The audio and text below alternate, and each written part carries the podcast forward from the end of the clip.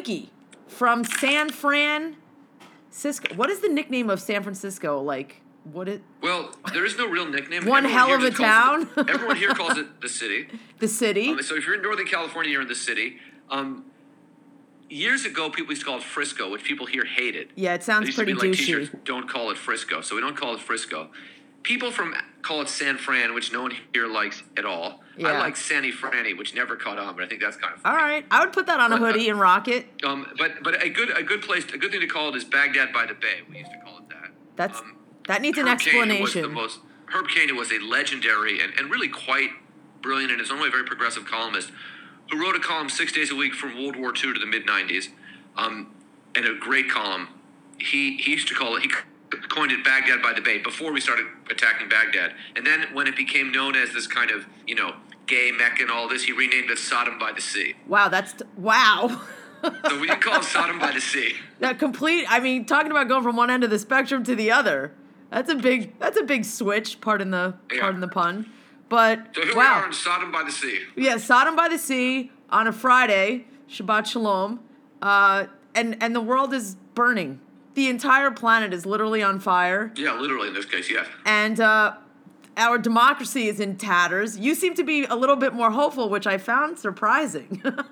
Why do you think I'm hopeful? I don't know, because you said it was only one state, and Biden is still president, and I was like, it's Texas, it's Florida, dumbfuckistan. No, just election day. The people who are saying the sky is falling on election day are wrong. The sky has been falling.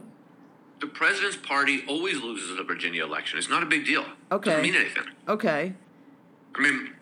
I think it means a lot. I'm just so disgusted. The guy is so repulsive and repugnant. And, the fact that he dresses like Trump in that blue suit with the red tie and that douchey, like, I'm sorry, it's so aesthetic, but it's annoying, and I think it plays into the whole caricature of that hairdo that he has that's from, like, fucking Leave It to Beaver. He doesn't even look like he has a clue of what's going on in, like, 2021. I think he did a very good job of communicating to the Trump base, yes, I'm one of you, and communicating to swing voters, I'm just a rich guy who wants to lower your taxes. He did a very good job of that, and the media here is very, very complicit. Not that it's their job to, show for the Democratic Party, but it is their job to report the truth. So, for example, Glenn Youngkin should have been asked very early on, do you believe that Donald Trump won the election? Yes, correct. Do you believe that the insurrection was an insurrection? And if he didn't answer no to the former and yes to the latter, then every time he appeared on television, it should have said Glenn Youngkin, our Republican candidate and insurrectionist. And in not doing that, the media is complicit in the cover-up. And that is what kind of concerns me the most, is that you and I have talked about this, how the official position of the Republican Party is that January 6th wasn't a big deal, right? Well, clearly not, because nothing's fucking happened. No, that's the Republican Party's position. Now, you and I might have a different view of that, but the Republican Party position that it isn't a big deal. And when the Democrats say, when the media says the Democratic candidate shouldn't talk about Trump, what they're saying is that January 6th wasn't a big deal. So it is not just the Republican Party, it is the media that is complicit in telling the American people essentially get over January 6th. And that's wrong. We should not be getting over January 6th. We should be not just investigating January 6th, but investigating the context, the relationship, not just of the Bill Barrs and the Steve Bannons, but the Kevin McCarthys and the Mitch McConnells, et cetera, et cetera. And the flow of the money and who funded it. And the money, follow the money. Of course, all of that, and not just January 6th. But there's no consequences. Who knew about the disinformation campaign that led to the deaths of hundreds of thousands of Americans? Who was complicit in that crime against humanity, right?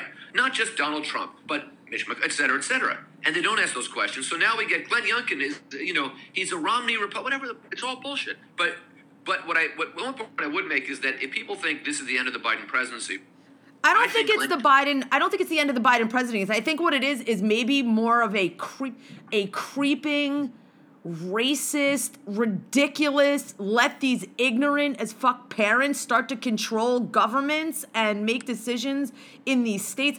I mean, for fuck's sake, we could talk about the Ahmaud Arbery jury for a start, or we could what's going on in the Kyle Rittenhouse trial. I mean, that is an absolute debacle of a shit show. That should already be a mistrial. If you've watched one episode of like fucking Law and Order, you understand what's going on. But I mean, I think it's more the encroaching acceptance of this race-baiting, fear-mongering ridiculousness. People were on television. They were like, I don't even know what CRT means, but I know I don't like it, so I'm voting for this guy. Well, I mean, I think we have to recognize that the racially based, which is to say white supremacists, but really just a racial hierarchy, the movement to have an authoritarian regime based on a racial hierarchy, which was really articulated best by the Trump presidency, is very, very strong in America. And a lot of people on the left don't want to recognize that we are up against a very powerful, very strong, very popular movement that was not summarily defeated in 2020. It was... Right, so how do you fight the culture war? How do you fight, because what they're saying is that this Youngkin yokel has now created like the Trumpish pathway to getting elected, because he kept Trump at a far enough arm's distance that he was never seen with him, never photographed with him, never had him come anywhere. So how do you stop that? Because it's just it's so fucking frustrating that we're such wusses. Like, but I mean, here's the thing. So the thing about elections are that every election is both its own case and part of a trend, right? So some things to think about with regards to Virginia specifically, because my view is that New Jersey is much more concerning than Virginia. Correct. But if you want to talk about Virginia specifically, a couple of things to note. Well, we could talk about New Jersey too when we're done. But let's stay on Virginia for a second. Okay, go ahead. The Republican leadership in Virginia were very smart. What they did was they canceled the primary because they didn't want the Trumpy candidate to win. Had Virginia nominated a far Trumpy candidate, McAuliffe would have won. And other states can't cancel primaries. So Virginia kind of slid one by the Trump base. And Youngkin was, for this moment, a very gifted candidate. So let's give Youngkin credit for that. But had they had an open primary, they would have nominated the Trump candidate, and she would have lost. The second thing is that I am appalled. I mean, I got a email, from one of my political friends, and they're kind of at least their guys are older, they're all in their 70s, and it's saying, it's Jim Carville with his how this woke thing. And I said, because the Democrats nominated a far-left candidate like Terry McAuliffe, right? The Democrats nominated the ultimate Clintonian candidate, and he lost. But I'm not telling the truth there. The Democrats didn't nominate Terry McAuliffe. Terry McAuliffe decided he wanted to be governor again, and he bought the primary because he was able to raise so much money. And, it was just it was the absolute candidate. The different candidates here it was a candidate matchup that heavily favored the Republicans. And if that's the case, if they keep nominating business people who can distance themselves from Trump while dog whistling to the Trump base, right? And the Democrats, keep nominating Clinton-era retreads, even though Terry McAuliffe is a smart guy. I'm not saying he isn't. But if we keep nominating Clinton-era retreads, we are going to lose a lot of elections. So a lot of this is candidate selection. And we blew it in Virginia because McAuliffe, with his ample white man ego, decided he needed to be governor again. Who else was there anybody else other than McCauliffe? Yeah, but he there were several candidates. Some of them were quite exciting, and he blew out, he just destroyed the field. And Virginia's a diverse state. It's not New York City, but it's a diverse state. Right. And although I believe as governor, Terry McAuliffe did some very good things specifically on voting rights. He really did. I don't want to be disingenuous. I don't think he was the right candidate, but he's not terrible. He did some very good things on vote, just an example.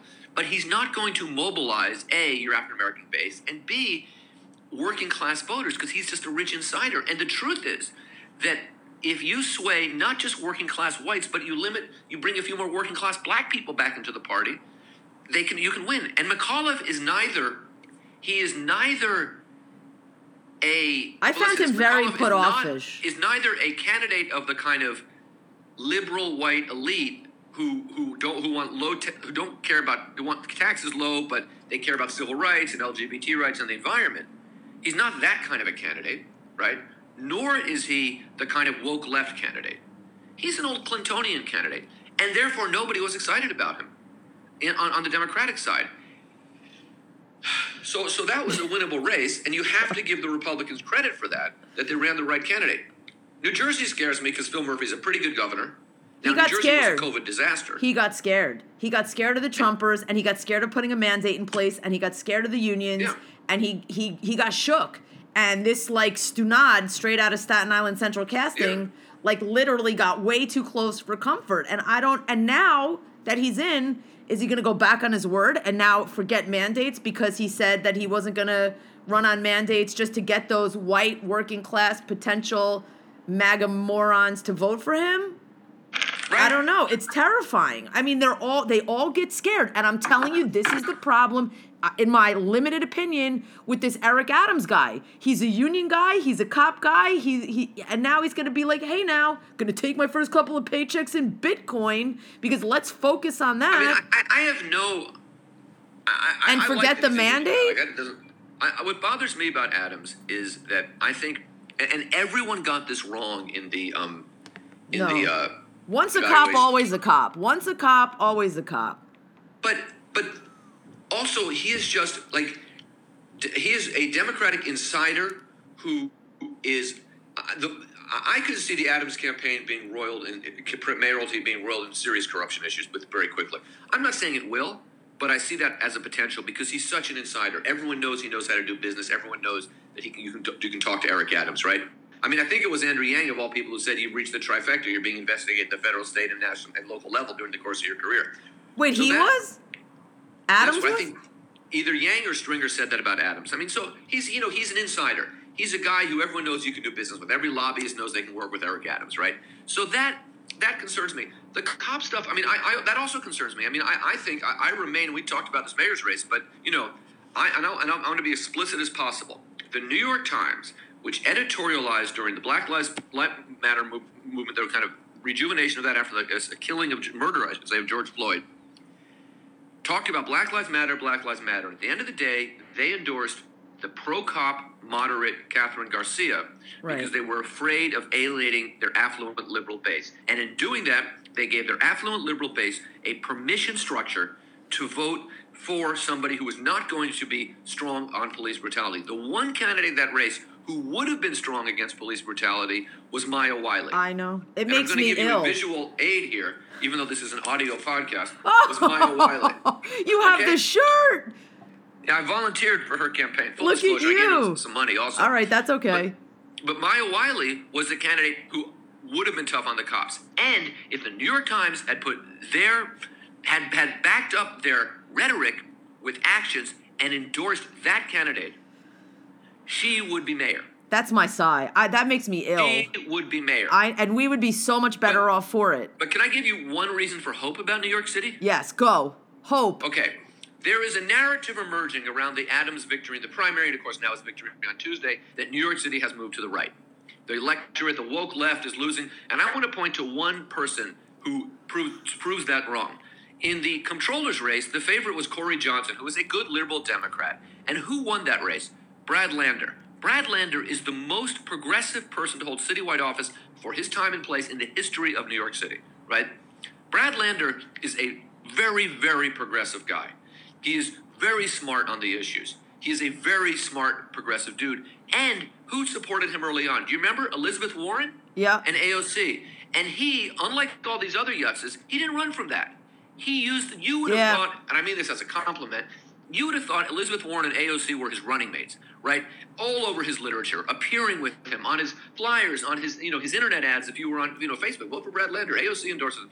And he cleaned Corey Johnson's clock. Now, Corey Johnson's not a bad guy. Right. I'm not saying he's some right-wing pro-cop guy. He's a very good liberal Democrat. But Brad Lander ran from the left and beat him. So there's hope for that. And Brad Lander is a middle-aged Jewish dude, right? With support from the radical Latina congresswoman, right? That's coalition building. That's what the left can look like. So I'm not I'm not giving up on the left in New York City yet. So how do you expand that, though, to the big, to a bigger picture, to include, to move out of New York City? Well, if you extrapolate from that, and let's be honest, winning a New York City primary is not necessarily, you know, but one lesson, don't run from who you are, right? So where does the governor's race go in that case? I don't know, because I don't know that there's a real appetite to throw Kathy Hochul out of office. Interesting. You know, my sense is that maybe I'm missing something here. I'm open to that possibility, but I don't know that this is the race for the big white guy to kind of put out of the way, let me be the nominee, right? Right. Even if he's a progressive. So I'm kind of baffled by Bill de Blasio's candidacy here for governor. What about Tish James?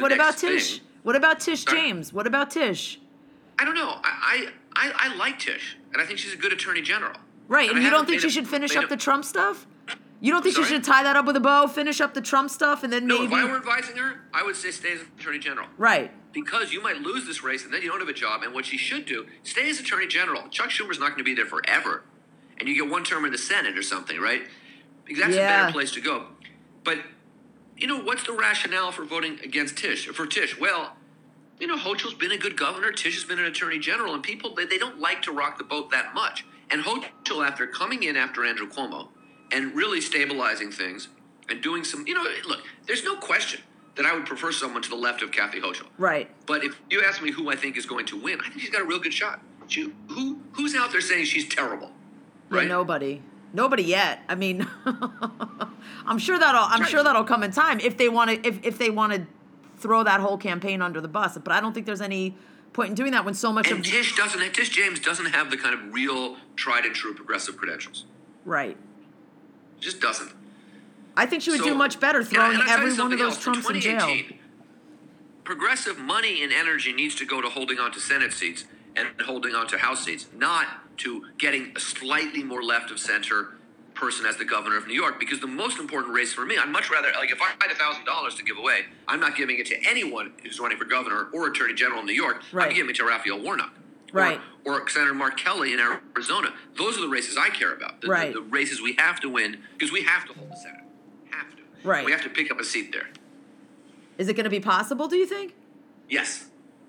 Okay. That's a second check in the whole box. I mean, I'm less hopeful about the House of Representatives. I think that's going to be very tough. And I'm you know, the chatter here politically is who runs for Nancy Pelosi's seat if she doesn't run. And there's already I'm concerned because the leading candidate is a moderate Democrat, and I would like to see someone to the left. Is she not? Do you think she's not going to run? You think she's done? I don't know. I don't have any particular insight into Nancy Pelosi, but I know that she will be 82 next spring. Wow. And she, if they lose the House, she doesn't want to be the House minority leader again, and she certainly doesn't want to be a backbencher, because how can you be a backbencher when you be speaker, and whoever would be the leader is not going to be as smart as Nancy Pelosi, right? Right. So wow. I think it makes sense for her, but the problem is, there's a couple problems here. One is it'd be a wide open primary, which is fine. We call that's an election. You're allowed to have an election, right? It's an open seat. Let's see who gets it. There's a complicated politics with her daughter, who very badly wants it. It isn't bad. Like, Christine Pelosi she's smart, she's progressive, she's a good. I like that she wants her mom's job. Right. She's very, but not Speaker of the House, but just a congresswoman from this district in San Francisco. Okay. But, you know, I don't know that it's the best look for Nancy Pelosi, who is this giant of American history and American politics, to give the seat to her daughter, right? Yeah. That looks kind of hackish. So I don't know. I mean, I'm not at the Pelosi family, you know, Christmas dinner this year. They didn't invite me for the... That's a bummer. I've peripherally, you know, gone to school with various Pelosi kids starting in 1971, and for the 50th straight year, I'm not invited to the Christmas dinner. Yeah, that's hurtful. That's got to sting a little. And in fairness, my mother's not making latkes for the Pelosi kids, although if Nancy Pelosi showed up, I'm sure she'd be more than happy to give her latkes, but instead I'm sure she'll just send her a check to their campaign. But you know, so I mean, I don't know really insider, but I think it would be a fascinating discussion, because I think Nancy Pelosi's smart enough to understand that, but also like her daughter is qualified, right, and smart, and gets it. It wasn't like Trump trying to make Ivanka run the World Bank. It's not like that, no. Right. I mean, Christine has like a real law degree from a top university. She's very well educated. She writes well. I mean, she's not a hack. You know, she's not an idiot. But it's still, you know, and in this town, Pelosi's a pretty good name to have. On the other hand, you know, I was talking to a political figure here. We were chatting about this, and she was indicating this.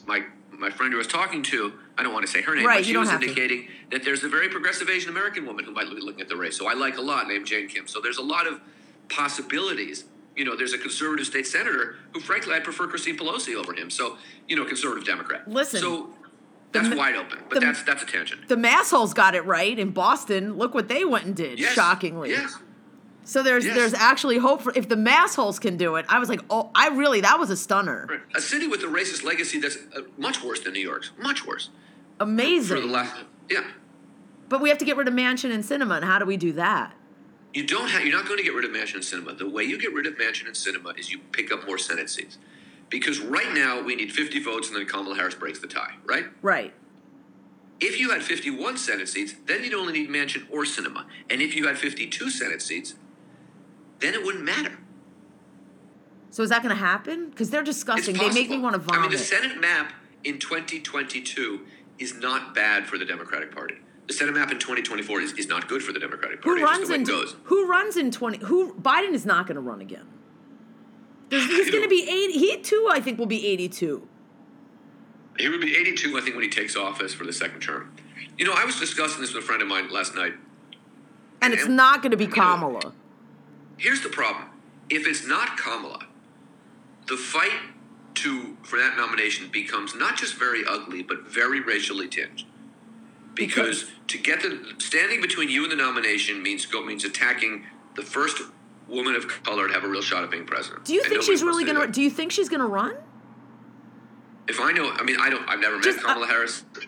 I know a lot of people who know her well, and they all think she's going to run. Because she almost is like – she's been almost MIA. Like, you really don't – Well, yes and no. I mean, no one pays attention to the vice president. I mean, the difference is – and this is – you know, the difference is particularly when a Democrat runs – you know, chooses his running mate historically, or her running mate in the case of Hillary, what they say is this person will be the last person I talk to, right? I mean, that's what Joe Biden wanted when Barack Obama said, I want you to be a running mate. He said, okay, all I want is that I want to be the last person you check with. Now, obviously – Barack Obama, probably Michelle, will be the last person, but the second to last person. Right. And that's what I mean that as pejorative, but I mean that's right. You know, like because unlike a lot of people who've been president recently, like Donald Trump, he actually likes his wife. Yeah. You know what I mean? And she likes him, so I'm sure they actually speak to each other. And she's actually intelligent. Also. Yeah. That was not true of the Trumps. It was true of the Bushes. But anyway, so when Jimmy Carter picked Walter Mondale. Similar situation, right? When Bill Clinton picked Al Gore, similar situation. But in both those cases, you had somebody with not a lot of experience in Washington turn into a much more experienced Washington hand to help. So Mondale, you know, that would make sense. Same with Gore when he was vice president, or Biden when he was VP. But if you're Joe Biden, you don't really need – like you're the experienced Washington person. Right. And you have your team around you. So Harris can't play that role, not because Biden doesn't like her, but because just not the structure doesn't work. So therefore – you know, I think what I think Harris should do is once they get the infrastructure bill passed, then she and Pete Buttigieg, every time there's a ribbon cutting on anything around the country, should travel together because Harris is watching Buttigieg because Buttigieg would also be a very strong candidate for president. How great would that be? Yeah, so she's traveling with Buttigieg. This is what I would suggest. And you have the ribbon cutting. We're here to announce we're going to rebuild this highway or this bridge. And with us today, we have the Secretary of Transportation and the Vice President and the Mayor of the town and the Congressperson, you know, et cetera. Everyone claps, and then you go and you do the dinners. You talk to and then what you have is a ticket. Yeah, that would be one hell of a ticket. You have two insiders who are part of the administration, who can build on the successes of the administration, who are young, who are a new face. And Pete Buttigieg, I like Harris. I think Harris has moved in a very progressive direction since she went to the U.S. Senate. I like her on that regard, but I think that she hasn't found her heavy, hard-hitting sea legs quite yet. Buttigieg is the opposite. He has found those sea legs, but he's not as progressive. And together, it could be a team that works. Wow, you got me totally excited. You got me totally jacked up for 2024. That would be my dream situation. I'm sold already, and it hasn't even happened. That's a little hopeful because everything else is shit.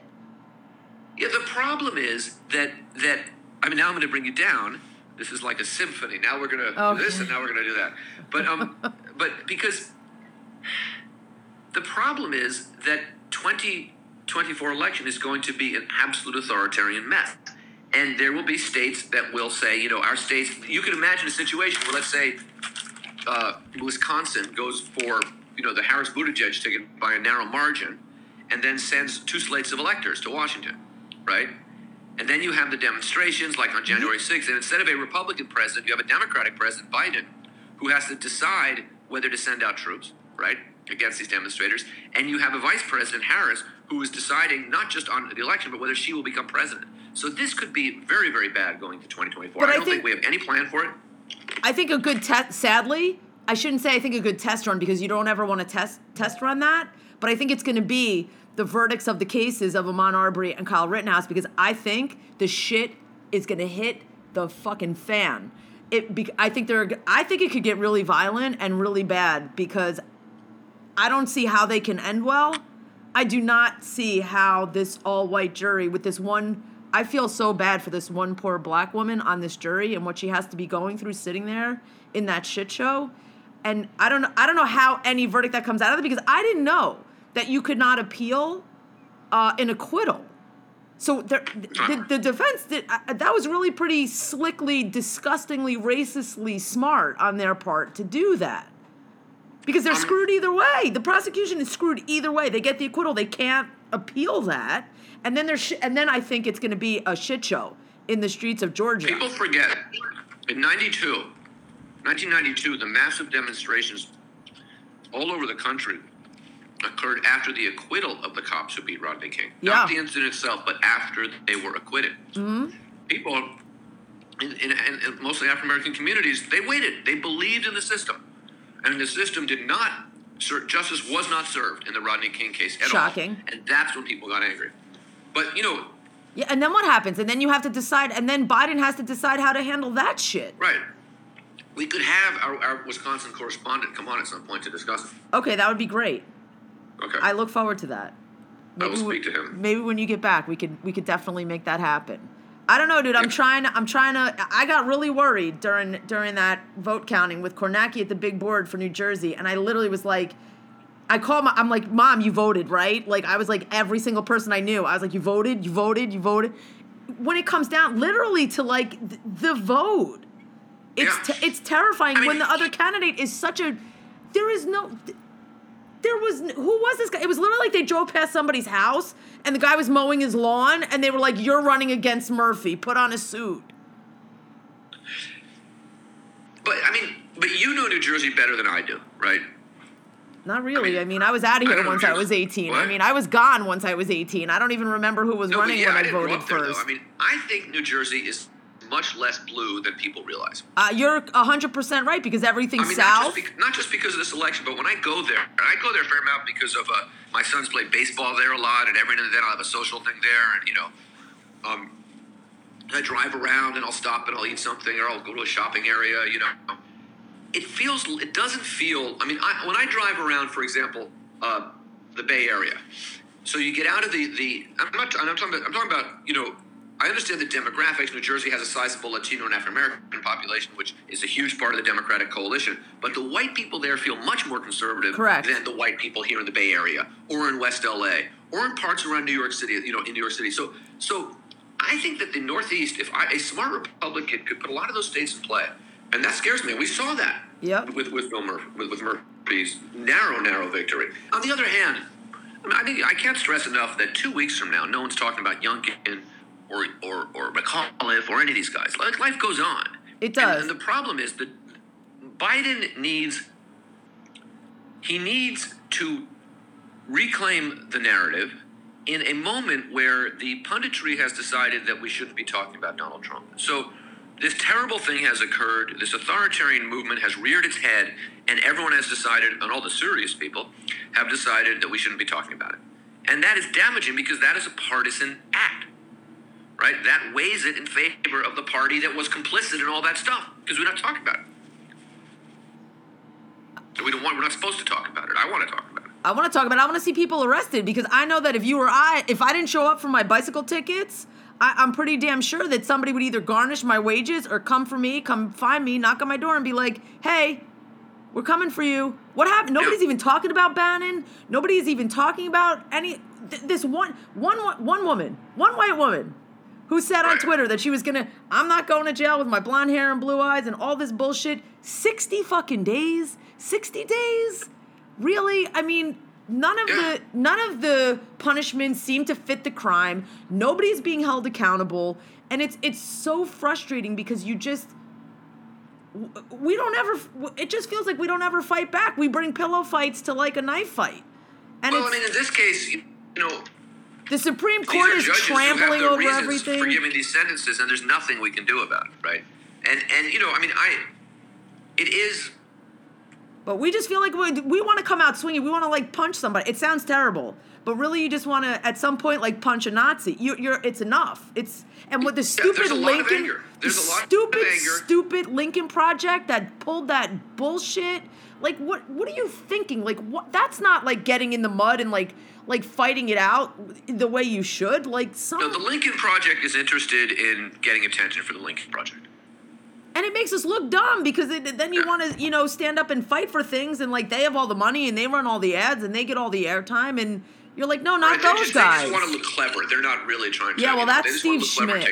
That's all Steve Schmidt, I think, because I don't think that's Kelly Conway's husband on that at all. But it's really frustrating. And that's why I think when the Twitterverse goes by in that hellscape and it's every frickin' Trumper person talking about, bullshit stuff, critical race theory, and you can't, this is not happening on my watch, and it's over, and this jury is happening, and that's happening, and I feel like we're sitting here and we're watching all of this shit just stampede over everything that's happened to make progress, and it's infuriating because Murphy should have stood the fuck up. All these people should stand up. I wish Maya Wiley would have fought a little harder. I wish all of these... Stacey Abrams should not have to be running around the country propping up every fucking candidate. But... She's going to be exhausted. It is. And we have to nominate better candidates. I think a better candidate wins someone. What happened to Pence? What the Republican Party did in Virginia, which is really not getting enough attention, is the leadership very smartly orchestrated this to get the perfect candidate. And we didn't. Now there's nothing the Democrats can do because they're the primary, but, somebody should have said, a grown-up should have said to Terry McAuliffe, this isn't your race. It's not your time anymore. But no one said that to him. Yeah, because he's white and he's got money. It's the same. And then he loses, and everyone blames Bernie Sanders and AOC. Like, it's the logic of that is extraordinary. Ugh. All right. It's exhausting. I'm exhausted. I'm not going to hike 16 miles today. You could do that trail again. No, I'm not. All right. Get back to the hill. Renee misses you. I will be back on tomorrow. I leave Sunday. All right. Safe travels home. Say hi to everybody. We'll get the consultant on the next one. And all right, thanks for restoring the hope and not crashing me into the ground. We're gonna make it. All right, I'll talk to you later, Linky. Bye. All right, bye. All right, I gotta say I do feel a little bit better, in some weird way, that there's hope. There's hope. I am totally 1,000% backing a Harris Buttigieg ticket for 2024.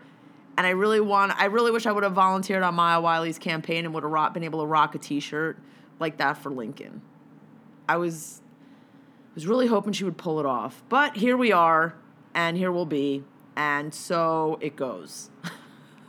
And so we go. And so, listen, check out Lincoln's website. He's still doing the Mitchell Minute on his Instagram, at Lincoln Mitchell.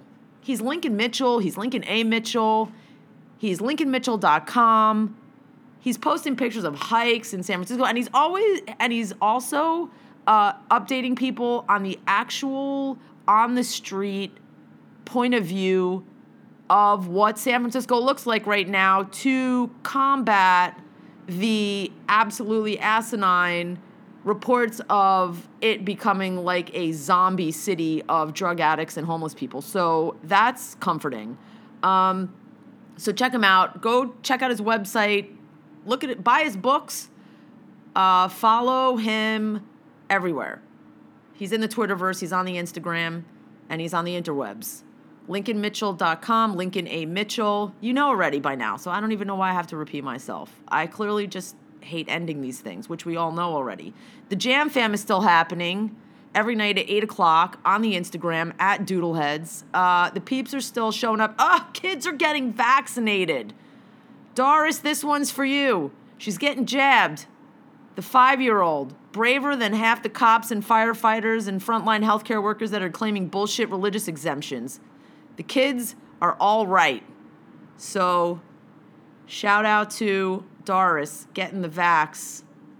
Number one, making progress. Everybody get vaxxed, get boosted, check on your people. Mask up, because there's still people that can't get vaccinated for medical reasons. So be a good human, play nice in the sandbox, stay super duper safe, as Mochito would say.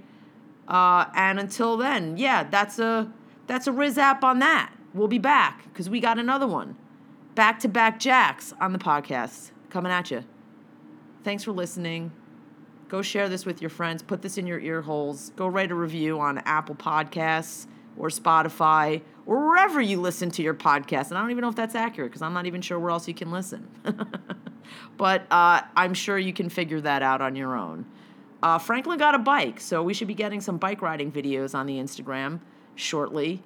I hope she has a helmet. Protect your noggin. And that's it. Oh, Hazmat made sprinkle cookies? Whoa. Wow. Man. They're extra heavy on the sprinkles and extra heavy. I made her go a little extra heavy on the almond extract. It's as close to marzipan as I've gotten in a while. The Niederegger is really hard to find around these parts, and I haven't been able to get to Schalen and Weber. Yeah. So shout out to Hazmat, making the cookie magic in Sprinkleville, because there can never be too many sprinkles. And I will leave you with that. Throw a couple sprinkles on it, hashtag Sprinklejoy. All right, thanks for listening. Until the next time, peace and hair grease.